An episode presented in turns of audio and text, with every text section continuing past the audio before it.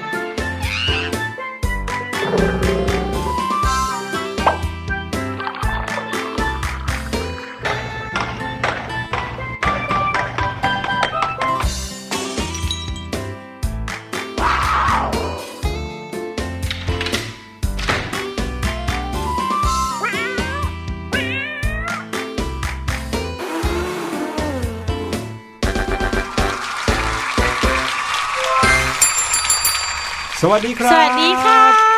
สวัสดีชาวเสียงสนุกทุกคนครับ พี่หลุยแล้วก็พี่แนนมาแล้วเช่นเคย เย่เย่วันนี้กับรายการเสียงสนุก ก็ใช่สิครับ ก็บอกไปเมื่อกี้นี้ว่าเราคือเสียงสนุกเอออ้าว พี่แนนนี่มีอยู่เสียงสนุกรายการเดียวเท่านั้นเองหุยอยากที่ให้น้องๆจะได้ยินเสียงเราทั้งสองคนรู้ไงคะว่าจริงๆแล้วเป็นการเสียงสนุกแบบเสียงสนุกมากตอนนี้ต้องบิวตัวเองให้สนุกขึ้นนิดนึงใช่แล้วเพราะว่าในแต่ละวันที่ผ่านไปเนี่ยนะครับ อยู่กับสิ่งแวดล้อมที่เราต้องหัดเคยชินอืมนะครับ หลายคนเนี่ยแต่ละวันเนี่ยนะ คิดแล้วคิดอีกสร้างกิจกรรมแล้วชวนคนนู้นคนนี้ทำอะไรใกล้ตัวทำไปหมดแล้ว ก็เริ่มที่จะรู้สึกว่าเฮ้ย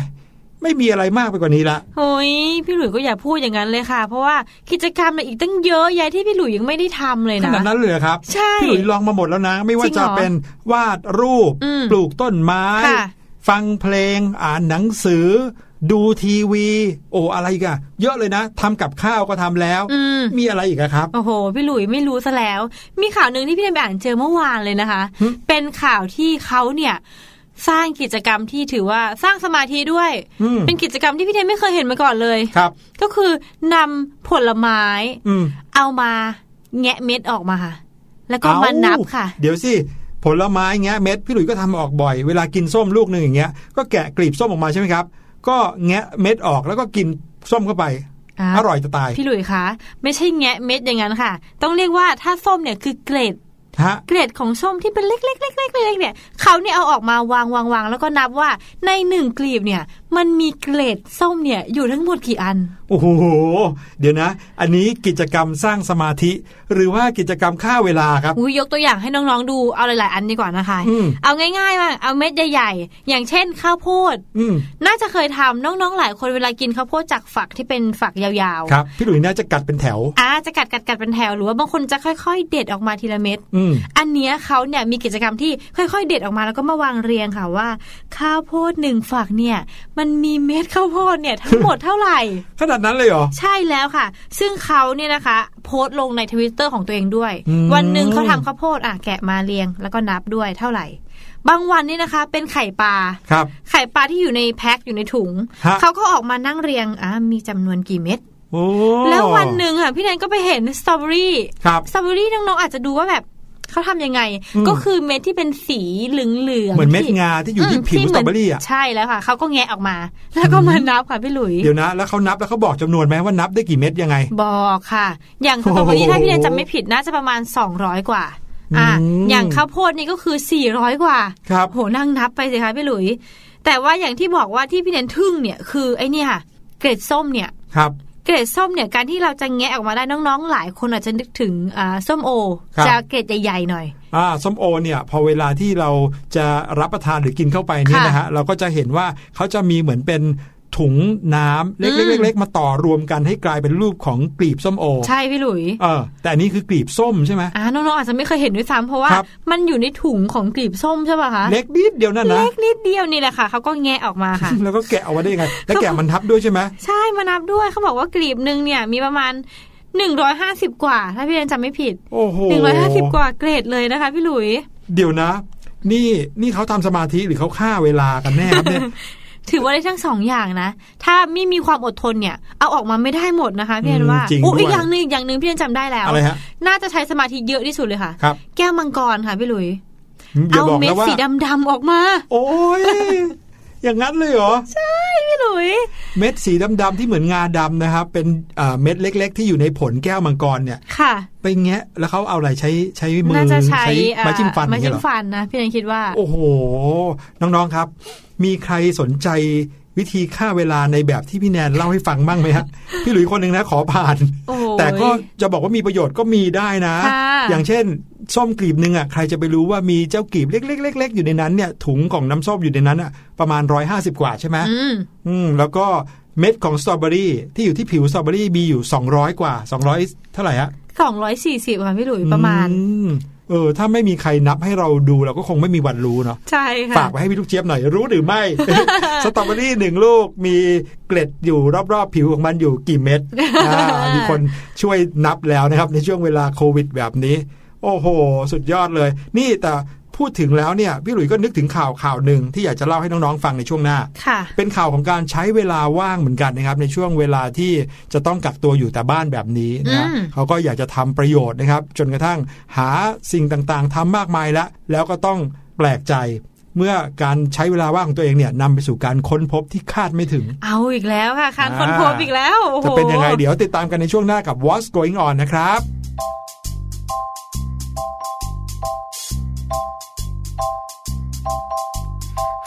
กว้างกว้างแม่ปาปาทาไกลไกลแม่ปุยปุยเจ้าจะปุยไปถึงไหน เมฆขาวขาวเมฆขาวขาว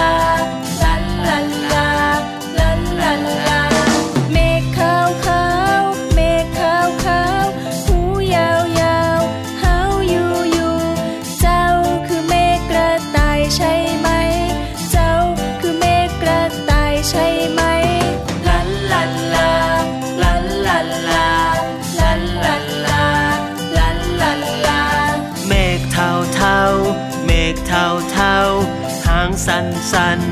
หันสางสางเจ้าคือเมฆเต่าใช่ไหม เจ้าคือเมฆเต่าใช่ไหม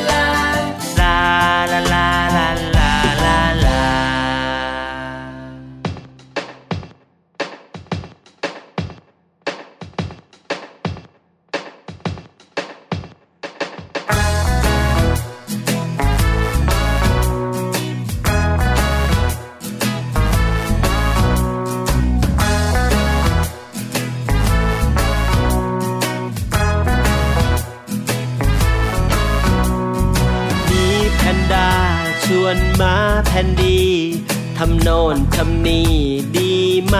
ดีไหมมาแพนดีบอกลองทำก็ได้ จะยากจะง่ายก็ลองดูลองดู มีแพนด้าชวนมาแพนดี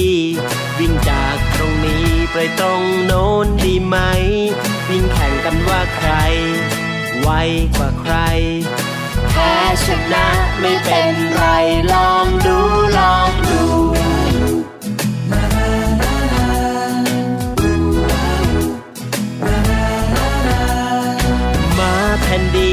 นดีชวนนี้แพนด้าปีนต้นไม้ในป่า แข่งกันดีไหม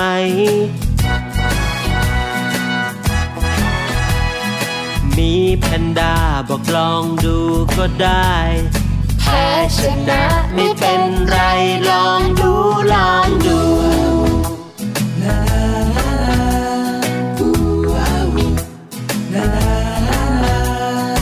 มีแพนด้าปีนต้นไม้ จีส่วนมาแคนดีปีนต้นไม้ไม่ได้หล่นตุ๊บหล่นตุ๊บจนคนกระแทกโคนไม้ บางอย่างอย่าไปไม่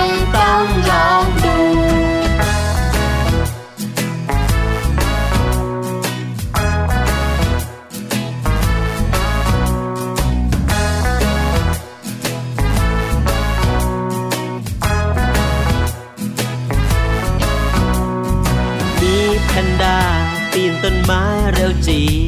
ส่วนมาแคนดีปีนต้นไม้ไม่ได้หล่นตุ๊บหล่นตุ๊บจนก้นกระแทกโคนไม้บางอย่างอย่าไปไม่ต้องลองดู ไม่ต้องลองดู ไม่ต้อง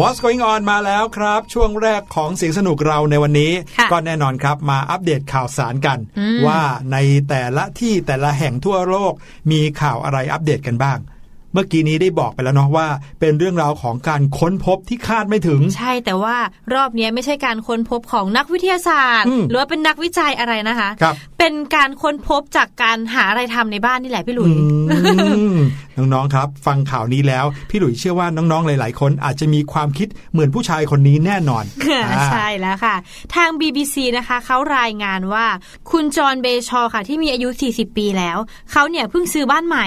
ที่ประเทศอังกฤษค่ะได้แค่ประมาณ 6 เดือนเองนะคะ แต่ว่าเขาเนี่ยพบสมบัติล้ำค่าที่อยู่ใต้ดินของตัวเอง ที่สนามหญ้าข้างบ้านอ่าขณะที่เขาเนี่ยกำลังหาอะไรทำก็คือ กำลังจะขุดหลุมปลูกต้นไม้ค่ะน้องๆมแต่ว่าการที่เขาขุดนะคะ ขุดไปขุดมาปรากฏว่าเขาไปพบกับซากรถค่ะ หู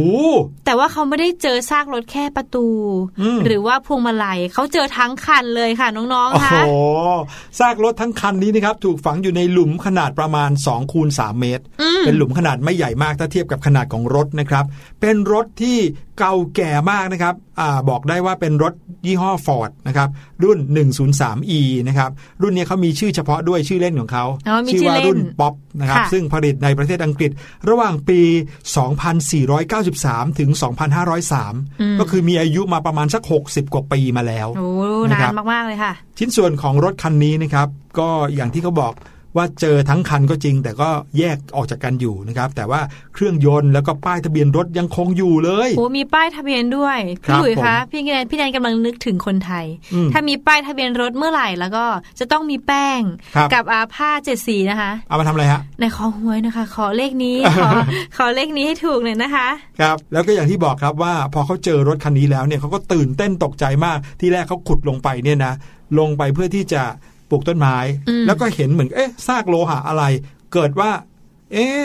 มันใหญ่เหมือนกันแล้วเนี่ยดูลักษณะแล้วไม่น่าจะเป็นชิ้นเล็ก ๆ ขุดไปเรื่อยๆ คราวนี้อารมณ์เหมือนกับนักโบราณคดีเลย ที่ขุดเจอกระดูกเนี่ยซากของกระดูกสั้นๆใช่ไหมเขาก็ขุดไปรอบๆรอบๆจนกระทั่งเจอใหญ่ขึ้นใหญ่ขึ้นใหญ่ขึ้นค่ะนะครับจนเจอกลายเป็นประตูรถทั้งบานอืมนะครับขุดต่อไปอีกโอ้โห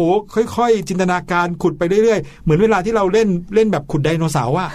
ขุดไปเรื่อยๆเรื่อยๆเจออีกแล้วยตรงนี้ก็เหล็กตรงนั้นก็เจอ ขุดไปขุดมาเจอทั้งคันเลย อือย่างที่พี่หลุยบอกค่ะว่ารถคันนี้ถือว่าเป็นรถที่นิยมใช้รถฟอร์ดนี่นะคะ ในสมัยก่อนเนี่ยอาจจะไม่ได้ราคาถูก ครับ ซึ่งถ้าคนที่จะมีรถคันนี้ได้น่าจะเป็นคนที่มีตำแหน่งหรือว่ามีฐานะในระดับหนึ่งด้วยนะคะ พี่หลุยอืมก็เป็นการค้นพบที่น่าทึ่งนะครับของชายคนหนึ่งซึ่งต้องบอกว่าเกิดจากการที่ใช้เวลาว่างของเขาในช่วงใช่การกักตัวนี่แหละอืมให้เป็นประโยชน์มาขุดแถวแถวๆบ้านแล้วก็อ้าวอยู่ดีๆ ก็เจอรถโบราณขนาดนี้ เอาละฟังข่าวนี้แล้ว หลายๆ คนเริ่มที่จะมองหน้ากัน แล้วก็บอกว่า เอ๊ะ เราหยิบเสียมหยิบจอบ ไปขุดข้างบ้านกันเถอะ ไม่แน่เออน้องๆอาจจะได้เจอหีบสมบัติอยู่ในบ้านของตัวเอง เป็นไปได้ครับ โอ้โห ลองดูนะครับ แต่ว่าอย่าลืมชวนคุณพ่อคุณแม่ด้วย ชวนผู้ใหญ่ไปด้วยค่ะอย่าไปขุดกันเล่นเองนะ เดี๋ยวเกิดขุดลงไปแล้วลึกๆแล้วก็ตกหลุมลงไปแล้วแย่เลยอุ้ยมาถึงอีกข่าวหนึ่งนะครับ เป็นข่าวของการขุดเหมือนกันนะครับ แต่คราวนี้ไม่ใช่การขุดของใครที่อยู่บ้านเฉยๆละค่ะเป็นการขุดค้นพบโดยนักวิชาการเลยทีเดียวครับ แน่นอนครับว่าการขุดค้นพบเนี่ยนะครับก็เป็นสิ่งที่นักโบราณคดี หรือว่านักวิชาการทางด้านโบราณเนี่ยเขาก็อยากที่จะขุดเจออยู่แล้วนะครับค่ะเจออะไรก็ได้ขอให้ขุดเจออะไรที่ดูแล้วไม่น่าจะเป็นของธรรมชาติที่อยู่ใต้ดินอะอืมเขาก็จะได้รู้ว่าเออในบริเวณนั้น เดิมเคยเป็นอะไร เคยมีอะไรอยู่บ้าง มีความก้าวหน้าประมาณไหนค่ะ โอ้โหกลายเป็นสิ่งที่ทำให้เขาคิดค้นอะไรได้มากมายเลยทีเดียวนะครับ แล้วก็สามารถที่จะคาดเดาเหตุการณ์ในอดีตได้มากขึ้น ใช่แล้วล่ะค่ะนะครับพี่หลุย ในรอบนี้นะคะ นักวิทยาศาสตร์เนี่ยเขาได้ขุดค้นพบเป็นสุนัขค่ะอืมอืมแต่ถามว่ามันแปลกยังไงตรงที่สุนัขที่เขาขุดค้นพบเนี่ยเป็นสุนัขพันธุ์เล็ก พันธุ์เล็กประมาณ ถ้าน้องๆ นึกสภาพมาตัวเล็กๆ ที่เห่าเสียงเล็กๆ อย่างชิวาว่าครับหรือชิสุนี่นะคะ เขาบอกว่าสุนัขพันธุ์เล็กเนี่ย ตัวเนี้ยที่เขาขุดได้เนี่ยมีอายุกว่า 2,000 ปีเลย หรือพูดง่ายๆว่าเป็นสุนัขที่ตัวเล็กในยุคของโรมันโบราณอืมอืมเนี่ยแหละครับ ความแปลกอยู่ตรงนี้ครับ เพราะว่าในอดีตเนี่ยเมื่อไม่นานมานี้นะครับค่ะตลอดมาเลยก็ว่าได้อืมนักโบราณคดีหรือว่านักวิทยาศาสตร์ที่เขาขุดค้นพบซากสัตว์อย่างสุนัขเนี่ยมักจะเจอแต่สัตว์ใหญ่ใช่หมาใหญ่ จนกระทั่งเอามาคิดประกอบกันกับภาพจิตรกรรมฝาผนังบ้างอะไรบ้างค่ะก็เริ่มที่จะ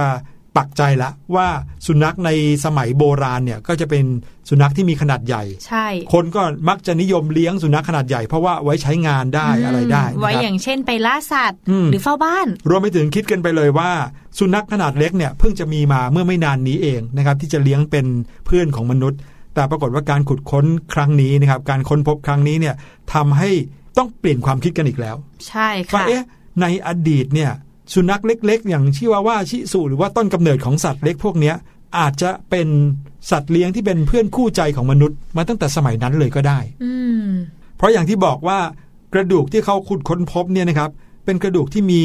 อายุประมาณ 2,000 ปีเข้าไปแล้ว ค่ะ ที่เขาค้นพบภายในแหล่งโบราณคดี ที่ประเทศสเปนนะคะครับพบว่ามันเนี่ยมีขนาดตัวเล็ก และจากอ้างอิงข้อมูลที่ได้รับการเปิดเผยว่า สุนัขที่ถูกค้นพบนี่นะคะ เป็นสุนัขที่มีความใกล้เคียงกับสุนัขสายพันธุ์เล็กในปัจจุบัน ก็คือชิวาว่าหรือชิสุเนี่ยอย่างมากเลย เพราะว่ามันเนี่ยมีความสูงก็แค่ 22เซนติเมตรเอง ไม่ถึงหนึ่งไม้บรรทัดเลย ใช่ทั้งๆที่มันเนี่ยเป็นวัยที่แบบโตเต็มวัยแล้วด้วยครับ อันนี้เขารู้จากกระดูกที่ขุดค้นพบเนี่ยเป็นกระดูกที่มีอายุนะครับคือเนื้อกระดูกเนี่ย บ่งบอกว่าเป็นสัตว์ที่โตเต็มวัยแล้วอืมนอกจากความสูงที่เล็กแล้วนะคะ ตัวเนี้ยยังมีจมูกที่แบนด้วย ขาก็สั้นด้วยนะคะ แน่นอนว่าความที่ว่าสุนัขเนี่ยมีแค่เป็นกระดูก คือมีข้อมูลแค่เหลือเพียแต่งกระดูกเหลือแต่กระดูกแล้วเนี่ย ชิ้นส่วนมันของมันหายไปตามกาลเวลา แต่ว่าอย่างไรก็ตาม ด้วยลักษณะของกระดูกที่ มีนักวิทยาศาสตร์เนี่ยคาดว่าเป็นสุนัขตัวเนี้ยน่าจะมีสายพันธุ์ที่ใกล้เคียงกับสุนัขปักกิ่ง หรือว่าชิวาว่าที่ในปัจจุบันเนี่ยเรานิยมเลี้ยงกันมาก ๆเลย ซึ่งถือว่าค่อนข้างจะหายากในพื้นที่โรมันค่ะอืมอันนี้แหละครับความแปลกของการขุดค้นพบซากสุนัขในครั้งเนี้ยมันเลยอยู่ตรงนี้อืมว่าเขาไม่คิดว่าที่พื้นที่ที่เคยรุ่งเรืองในอดีตอย่างสมัยโรมันเนี่ยค่ะจะมีสัตว์ที่เป็นสุนัขเล็กขนาดนี้อยู่ด้วย อืมใช่พี่หลุย แต่ว่าเจ้าตัวเนี้ยถึงว่ามันจะดูน่ารักนะคะ แต่ว่าจุดจบของมันเนี่ยคิดว่าไม่ดีเท่าไหร่ เพราะว่าที่คอของมันนั่นนะคะ มีร่องรอยของการบิดหักที่คออมใช่ทำให้นักโบราณคดีเขาก็เลยเชื่อว่า สุนัขตัวเนี้ยในอดีตน่าจะเคยถูกใช้เป็นเครื่องบูชายันในพิธีกรรมทางความเชื่อด้วยนะอืมใช่ เนี่ยเห็นไหมว่ามันจะแตกต่างกันกับการค้นพบหลักฐานก่อนหน้านี้นะ ที่เขามักจะหนึ่งเลย ค้นพบแต่สุนัขใหญ่ค่ะสองก็คือสามารถที่จะประเมินได้ว่าสุนัขเหล่านั้นเนี่ยถูกเลี้ยงเพื่อประโยชน์ในการออกล่า หรือในการปกป้องเจ้าของอืมแต่นี่กลายเป็นหมาเล็กนิดเดียว ใช่นะครับแต่ว่าในกรณีสุนัขตัวนี้นะคะ มันน่าจะถูกสังหารแล้วก็ฝังไว้ใกล้ ๆ กับสุสานของมนุษย์ค่ะ ในแหล่งโบราณคดี ซึ่งอาจจะเป็นเพื่อบูชาต่อเทพตามความเชื่อเรื่องการต่อเวลาชีวิต หรือไม่ก็ฝังไว้พร้อม ๆ กับ เจ้าของที่ที่จากไปนั้น อือหือเดี๋ยวนะ ฝังเอาไว้กับเจ้าของที่จากไปเนี่ย ถึงขั้นต้องหักคอเลยเหรออืมเออ อันนี้ก็เป็นเรื่องที่ทำให้เราต้องมานั่งขบคิดกันต่อนะ ค่ะก็ต้องบอกน้องๆครับว่านี่ก็เป็นอาชีพของนักโบราณคดีครับ เมื่อเขาขุดค้นพบอะไรเขาจะต้องนำมาสู่การประเมินสิ่งต่างๆนะครับอืมแล้วก็เอามาคิดรวมกันกับ ฐานข้อมูลที่มีอยู่เดิมค่ะคิดรวมกันกับองค์ความรู้ที่เคยมีเคยเผยแพร่กันมาก่อนแล้ว ถ้ามันสอดคล้องกันมันก็จะสนับสนุนความคิดเดิมค่ะแต่ถ้าเกิดพี่หลุยว่ามันเกิดแปลกขึ้นมาอยู่ดีๆอะอย่างข่าวเนี้ยที่เขาบอกว่ามาเจอซากของสุนัขเล็กในพื้นที่ที่โอ้โหเคยมีความเชื่อกันว่ามีแต่สุนัขใหญ่ ใช่ ก็จะกลายเป็นสิ่งที่มาค้านกับความเชื่อเดิมอืมแล้วก็ทำให้ต้องมีการเริ่มต้นคิดกันใหม่อีกครั้งหนึ่งใช่นะครับเหมือนเป็นแค่จุดเริ่มต้นเท่านั้นเองใช่นะคะ ใครที่ชอบเรื่องของการค้นพบค้นหา แล้วก็ต่อยอดความคิดทางด้านวิชาการอย่างเงี้ยพี่หลุยว่าน่าจะเหมาะสมนะครับกับวิชาเกี่ยวกับโบราณคดีเกี่ยวกับประวัติศาสตร์แบบนี้นะครับ ก็ถ้าใครสนใจเนี่ยนะครับ ก็ลองหาอ่านข้อมูลเพิ่มเติมได้ค่ะหรือว่าอาจจะสนใจทางด้าน การเรียนในสายศิลป์เนาะในคณะทางด้านประวัติศาสตร์ โบราณคดีนะครับ อันนี้สำหรับใครที่ถ้าโตไปแล้วอยากเรียนเรื่องพวกนี้ก็ไปในคณะต่างๆ เหล่านี้ก็ได้ครับ ค่ะ ต้องขอบคุณข่าวจาก Daily Mail ด้วยนะคะ ครับ มาถึงข่าวต่อไปดีกว่าค่ะ เป็นข่าวเกี่ยวกับน้องหมา แต่อืมรอบนี้ไม่ใช่หมาจริง ๆ แล้วอ้าวเป็นตุ๊กตา ยังไงครับเอ้ยมีครอบครัวครอบครัวหนึ่งค่ะพี่หลุยไปเที่ยว ไปชมกีฬา ไปพักที่โรงแรมอืมแล้วคุณน้องเนี่ยเจ้าหนูตัวเล็กเนี่ยดันลืมตุ๊กตาตัวโปรดไว้ที่โรงแรมอืแล้วมันก็เลยเกิดเรื่องราวการผจญภัยของเจ้าตุ๊กตาน้องหมาตัวเนี้ยเกิดขึ้นค่ะอืมครับ เชื่อว่าน้องๆหลายคนเลยนะคะ อาจจะมีการเรียกว่าติดตุ๊กตา เป็นตุ๊กตาตัวโปรดอะพี่หลุยใช่หรืว่าเราเรียกว่าไปไหนก็ต้องตุ๊กตาเน่าอืมอืมที่แบบติดมากๆ รักมาก ๆ เลยไปไหนต้องพกไปตลอดเลย พี่หลุยก็มีนะไหจริงตัวอะไรคะๆหมาเนี่ยแหละนะครับจริงเหรอเป็นตุ๊กตาหมาสีขาวๆนะครับ ชื่อว่าสโนวีเป็นหมาของเฮ้ยตินตินอ่าเฮ้ยนะครับตัวเล็กๆเลยแล้วก็จะอยู่กับพี่หลุยในทุกที่เลยนะครับอืมไปไหนก็จะพาไปด้วย ใช่แล้วล่ะค่ะ เช่นเดียวกับน้องคนนี้เลย น้องคนนี้บังเอิญเขาลืมตุ๊กตาที่แสนจะรักแสนห่วงไว้ที่โรงแรมแห่งหนึ่งค่ะ ตอนที่ครอบครัวของน้องเขาเนี่ยได้ไปชมการแข่งขันกีฬา ทีนี้พอทางโรงแรมนะคะเขารู้เรื่องเกี่ยวกับตุ๊กตาว่าอะน้องลืมไว้เขาก็รีบไปค้นหาตุ๊กตาไว้เลยนะคะ แล้วก็เตรียมที่จะนำส่งคืนให้กับน้อง แต่ว่าก่อนที่จะส่งคืน มีการถ่ายภาพด้วย ว่าตุ๊กตาตัวเนี้ยมันไปทำอะไรบ้าง แล้วก็เลยเกิดเรื่องราวที่บอกนั่นเองนะคะ คือทางโรงแรมเนี่ยเขาเอาตุ๊กตาไปถ่ายรูปใช่เหมือนกับเล่าเป็นเรื่องการผจญภัยของตุ๊กตาน้องคนนี้เหรออืมโอ้โห น่ารักจังเลยอะน้องคนนี้นะคะที่เป็นเจ้าของตุ๊กตาเนี่ยมีชื่อว่าจูนิเปอร์ค่ะ อาจจะประมาณสองสามขวบเท่าเอง ถ้าที่ดูดูจากรูปนะคะ น้องเขามีตุ๊กตาที่ชื่อว่ารัฟรัฟครับ อืม หายไปในช่วงเดือนมีนาคมค่ะที่ผ่านมาที่เขาไปพักที่โรงแรม ทางคุณแม่ก็เลยบอก ออกมาเล่าว่า หลายคนคงทราบดีว่าลูกสาวของฉันน่ะ รักเจ้าตุ๊กตารับรับมาก ไม่ว่าเธอจะไปที่ไหนก็พามันไปด้วย ใช่ เหมือนพี่หลุยเลย อืม แต่แล้วเรื่องน่าเศร้าก็เกิดขึ้น เมื่อเรารู้ว่าเราทิ้งมันไว้เมื่อสัปดาห์ก่อนที่โรงแรม ฉันโทรหาทางโรงแรมแล้วว่าลืมตุ๊กตาทิ้งเอาไว้ แต่ว่าไม่กี่วันเขาก็ส่งพัสดุจากที่โรงแรม พร้อมกับแนบรูปมาด้วย ว่ามันทำอะไรมาบ้างในระหว่างที่มันหายไป ฉันต้องขอขอบคุณทางโรงแรมเป็นอย่างมาก ๆเลย ที่ดูแลเจ้าลับลับเป็นอย่างดี ขอแสดงความขอบคุณอีกครั้งค่ะ อืม ซึ่งทางโรงแรมนี่แหละค่ะ เขาได้เอาตุ๊กตาส่งคืนมา แล้วก็มีรูปมาแนบมาด้วย ครับ รูปที่เขาให้มานะคะ อย่างเช่นลัฟลัฟเนี่ยไปอยู่ที่หน้า front โรงแรม แล้วก็อยู่กับคุกกี้ที่เขาแจกให้ลูกค้า แล้วก็ทางโรงแรมเขียนป้ายว่าถึงจูนิเปอร์ขอขอบคุณที่ให้เรายืมตัวลัฟลัฟเป็นเวลาหนึ่งวัน มันเป็นเพื่อนที่ให้ความช่วยเหลือกับเราเป็นอย่างดีเลยแหละ ไม่ต้องกังวลไปนะ มันไม่ได้ทำงานหนักจนเกินไป เราให้เวลาว่างกับมันเยอะเลย อืมทางโรงแรมเหมือนกับว่าเขาเนี่ยพาลัฟลัฟไปทำงานด้วย ครับ อืมไม่ว่าจะเป็นงานรับโทรศัพท์ มีรูปแบบเอาโทรศัพท์มาแนบตรงหูของมัน อืมหรือว่าตอนมันพักผ่อนให้มันนอนอยู่บนเตียงแล้วก็ห่มผ้าค่ะพี่หลุย หรือไม่ว่าจะเป็นทำหน้าคอมพิวเตอร์ นี่เอ้ยมืออยู่บนแป้นพิมพ์เลย แล้วก็มีการนอนอาบแดดพักผ่อนบนเตียงข้างสระน้ำด้วยค่ะ สุดท้ายตอนนี้นะคะ น้องลับลับก็กลับมาสู่อ้อมกอดของน้องจูนิเปอร์เรียบร้อยโอ้โห เป็นเรื่องราวของโรงแรมแล้วก็น้องลับลับที่น่ารักมากๆเลยนะคะพี่หลุย ครับผมนี่เชื่อว่าน่าจะเป็นประสบการณ์ที่ดีมากๆของน้องจูนิเปอร์คนนี้นะครับที่ ทำของหายไปแล้วนะ แต่ก็ได้กลับคืนมา พร้อมกันกับได้เห็นเรื่องราวผจญภัย เรื่องราวในการทำงานของเจ้าตุ๊กตาของเธอด้วยนะครับใช่แล้วล่ะค่ะ แต่ไม่ว่าจะยังไงนะครับ ถ้าเกิดว่าน้องๆมีเจ้าตุ๊กตาตัวโปรดแบบนี้ ก็พาไปไหนก็ได้แต่อย่าเอาไปลืมไว้ที่ไหนล่ะ เพราะว่าไม่แน่อาจจะไม่โชคดีเหมือนอย่างน้องจูนิเปอร์คนนี้ก็ได้นะครับ ใช่แล้วล่ะคุณเรื่องราวดีๆ จากเว็บไซต์บอแพนด้านะครับที่เอาเรื่องน่ารักน่ารักแบบนี้มา ให้พวกเราได้รับรู้กัน ค่ะ เอาละค่ะ เดี๋ยวให้น้องๆ ได้ไปพักฟังเพลงสักครู่ดีกว่านะคะ เดี๋ยวช่วงหน้าช่วงรู้หรือไม่ พี่ลูกเจี๊ยบเนี่ยมีเรื่องราวที่ว้าวาวมาฝากกับน้องๆอีกแล้วล่ะค่ะ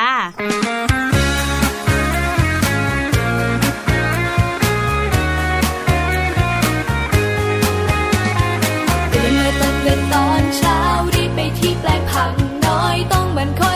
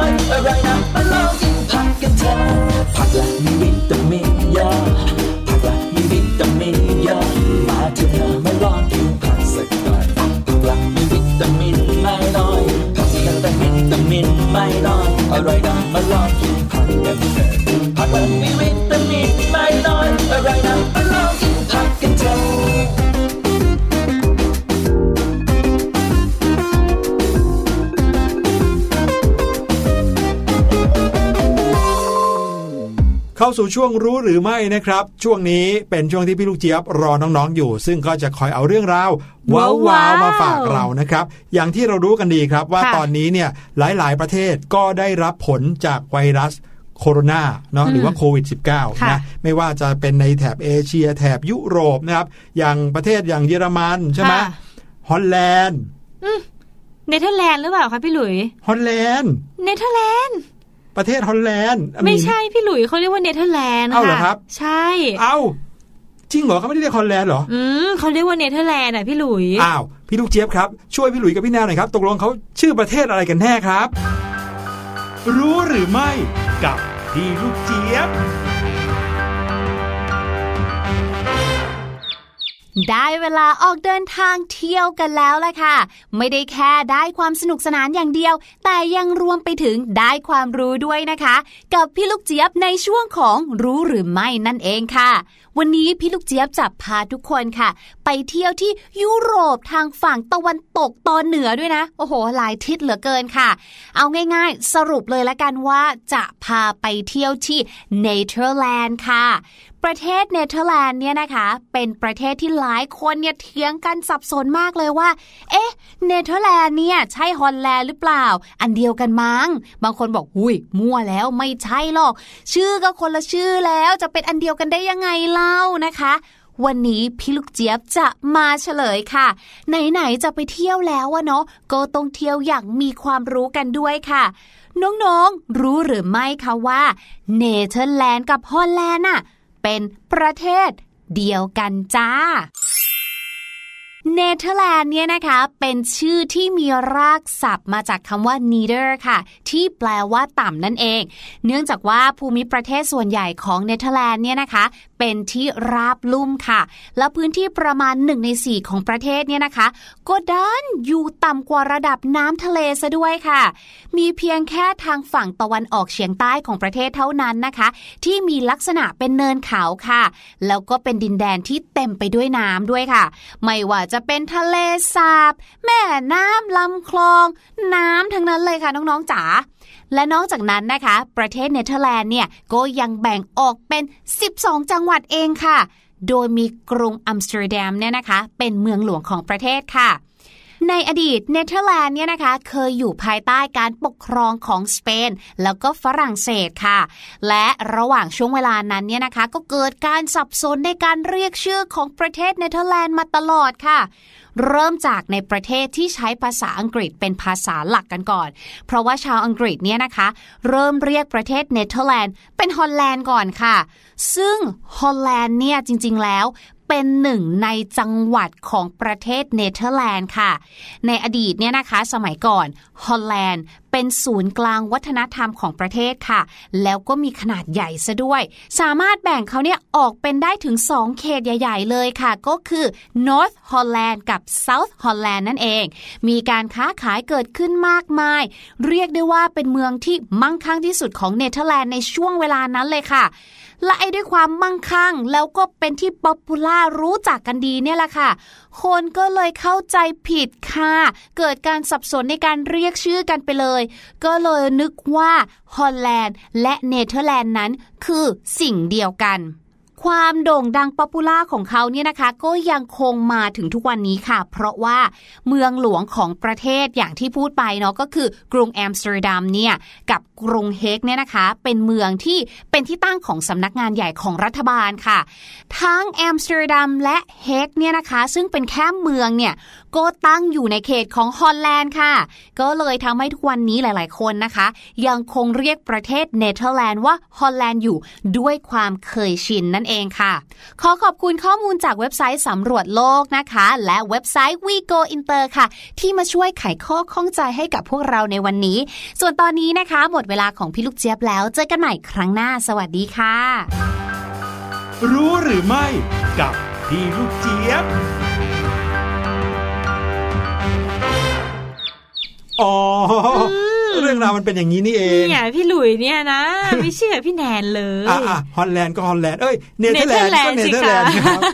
โอเคครับ ขอบคุณพี่ลูกเจี๊ยบด้วยนะครับค่ะที่ให้ความกระจ่างกันในวันนี้ฮะเดี๋ยวไปพักกันสักครู่ครับ ช่วงหน้ากลับมา จะพาน้องๆเข้าสู่ห้องเรียนสายชิวในวิชาวิทยาศาสตร์ เย้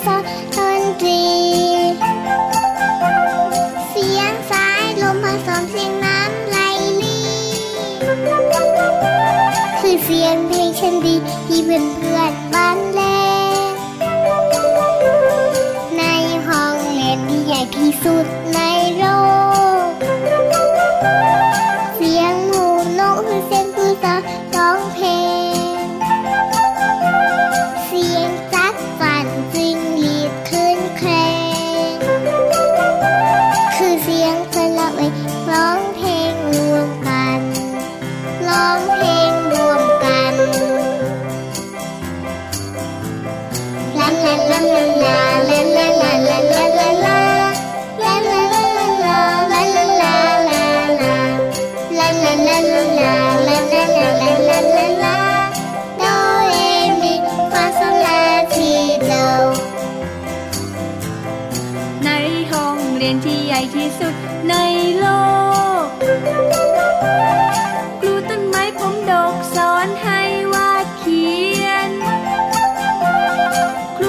ายแสนสวยสอนให้ภาคเพียน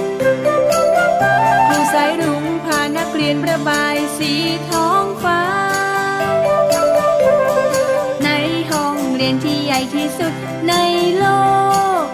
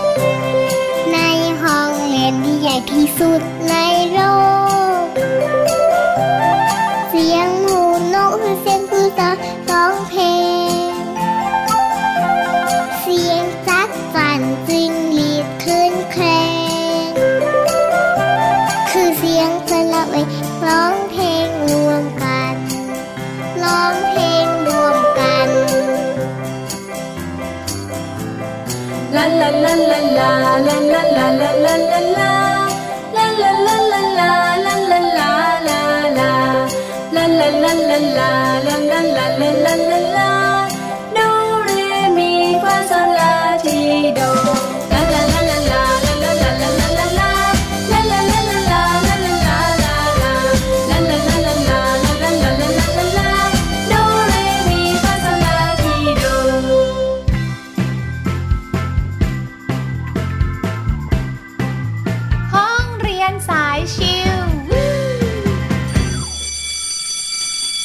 เรียนสายชิวมาแล้วครับ เย้